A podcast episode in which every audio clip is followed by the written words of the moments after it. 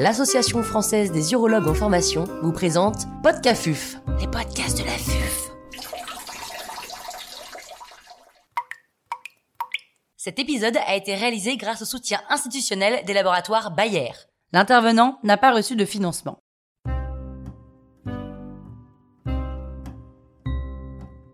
Suivi du cancer de la prostate. Professeur Alain Ruffion, chef du service d'urologie à l'hôpital Lyon-Sud, nous fait part de son expertise.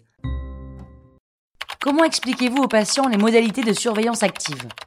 Alors la surveillance active, c'est effectivement une prise en charge et pas un traitement, et donc sera très important d'expliquer aux patients d'abord et avant tout qu'il a un cancer de la prostate, soit à très faible risque, soit à faible risque d'évoluer.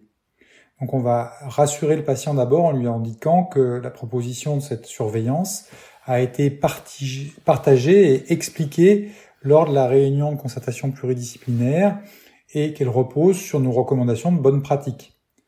On va le rassurer ensuite en lui expliquant les résultats des principaux essais cliniques sur le sujet, toujours en insistant sur la forme particulière, euh, peu agressive du cancer de la prostate qu'il présente.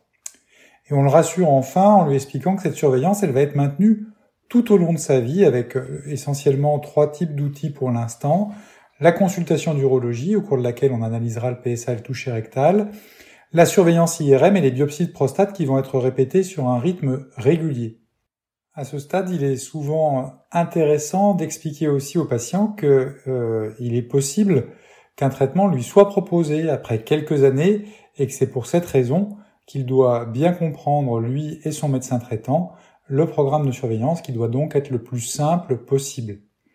Enfin, avant de le faire rentrer définitivement dans un programme de surveillance active, il est encore considéré aujourd'hui comme indispensable de refaire une série de biopsies de réévaluation pour affirmer l'absence de lésions évolutives, en général dans un délai de 6 à 12 mois après la biopsie initiale. Et au vu des modifications récentes des recommandations qui concernent les biopsies, on propose en général de refaire une IRM avant cette biopsie de confirmation. Comment va se passer le suivi des patients en surveillance active?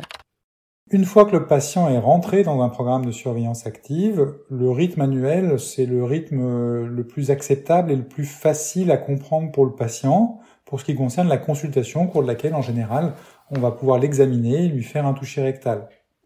Le dosage du PSA doit être suffisamment fréquent pour ne pas laisser une fenêtre trop grande entre deux examens et pas trop fréquent pour ne pas générer d'angoisse. C'est la raison pour laquelle euh, je fais pour ma part plutôt un rythme semestriel, mais une surveillance trimestrielle peut s'envisager si le patient est très anxieux, surtout au début. La répétition euh, des biopsies, ou plutôt leur rythme des biopsies et des IRM n'est pas défini. Il est probable que dans cette indication, l'IRM peut jouer un rôle de substitution aux biopsies afin de permettre de ne pas répéter les biopsies plus souvent que tous les 24 à 36 mois. Il n'y a pas de règle absolue et on s'adaptera au mieux en fonction du nombre de biopsies positives initiales. Qu'est-ce que la surveillance attentiste ou l'abstention en surveillance et est-ce que les critères sont identiques à la surveillance active? Le cancer de la prostate, c'est un cancer qui a chez certains patients une telle lenteur d'évolution qu'il pourrait ne pas entraîner de symptômes et qu'on peut donc se contenter de le surveiller. Pour plus de détails sur ce point, je vous laisse écouter le podcast de Jean-Baptiste Beauval sur la détection précoce du cancer de la prostate. Donc en fonction de l'état général du patient, euh, chez quelqu'un qui est extrêmement âgé ou qui a une pathologie concurrente euh, lourde comme un cancer du poumon par exemple, euh, on appliquera des règles un peu similaires à la surveillance active mais avec beaucoup moins d'agressivité, notamment pour éviter au maximum chez ces patients-là de répéter les biopsies trop souvent.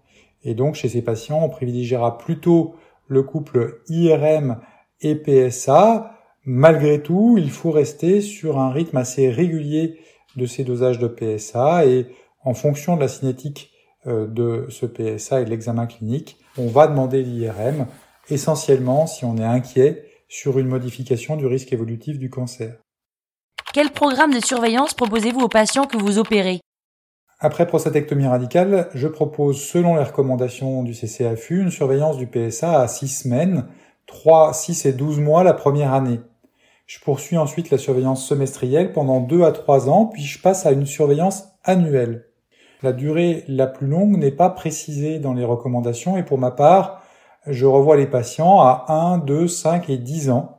Je dicte les dates théoriques de consultation pour fournir aux patients un plan personnalisé de soins et qu'il ait, euh, avec son médecin traitant, un référentiel simple à suivre.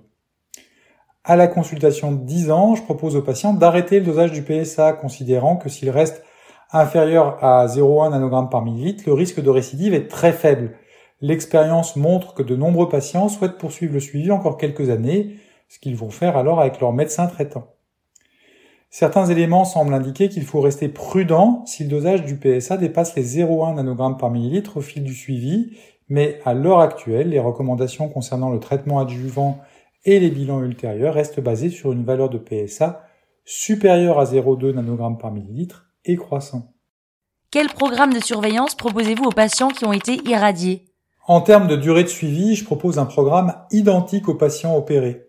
Les critères de suivi sont évidemment très différents puisqu'on doit parler de récidive si on constate une élévation du PSA à plus de 2 nanogrammes par millilitre plus le nadir, le point le plus bas du PSA en théorie. Pour le PSA, j'applique en cas d'hormonothérapie adjuvante une surveillance trimestrielle, considérant que l'hormonothérapie peut fausser la valeur diagnostique de la réascension du PSA. Après la fin de l'hormonothérapie, je repasse à un rythme d'abord semestriel puis annuel, 3 à 4 ans après le traitement. En cas de doute, l'IRM est particulièrement performante dans ce contexte pour dépister d'éventuelles récidives locales. Quel programme de surveillance proposez-vous aux patients qui vont bénéficier d'un traitement par hormonothérapie de première ou deuxième génération? Pour ces patients, après chaque modification des lignes thérapeutiques, je prévois une consultation de contrôle à un mois pour évaluer la bonne tolérance du traitement.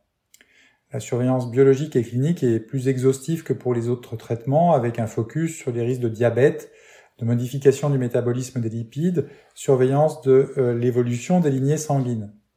Pour la surveillance spécifique du PSA, je reste sur un rythme trimestriel qui est un bon compromis pour une surveillance attentive sans entraîner trop d'inquiétude chez les patients. Bien sûr, ce point sera amené à évoluer en cas d'apparition d'un syndrome de résistance à la castration. Parallèlement, je propose en général aux patients de rencontrer un rhumatologue ou de discuter le sujet avec leur médecin traitant pour évaluer le risque d'ostéoporose.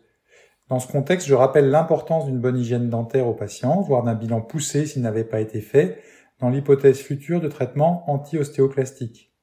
Enfin, les examens d'imagerie sont répétés en cas d'apparition de nouveaux symptômes ou proposés sur un rythme régulier, en cas de traitement par hormonothérapie de première et deuxième génération, comme on le propose désormais de plus en plus souvent assez tôt après le diagnostic du cancer de la prostate métastatique.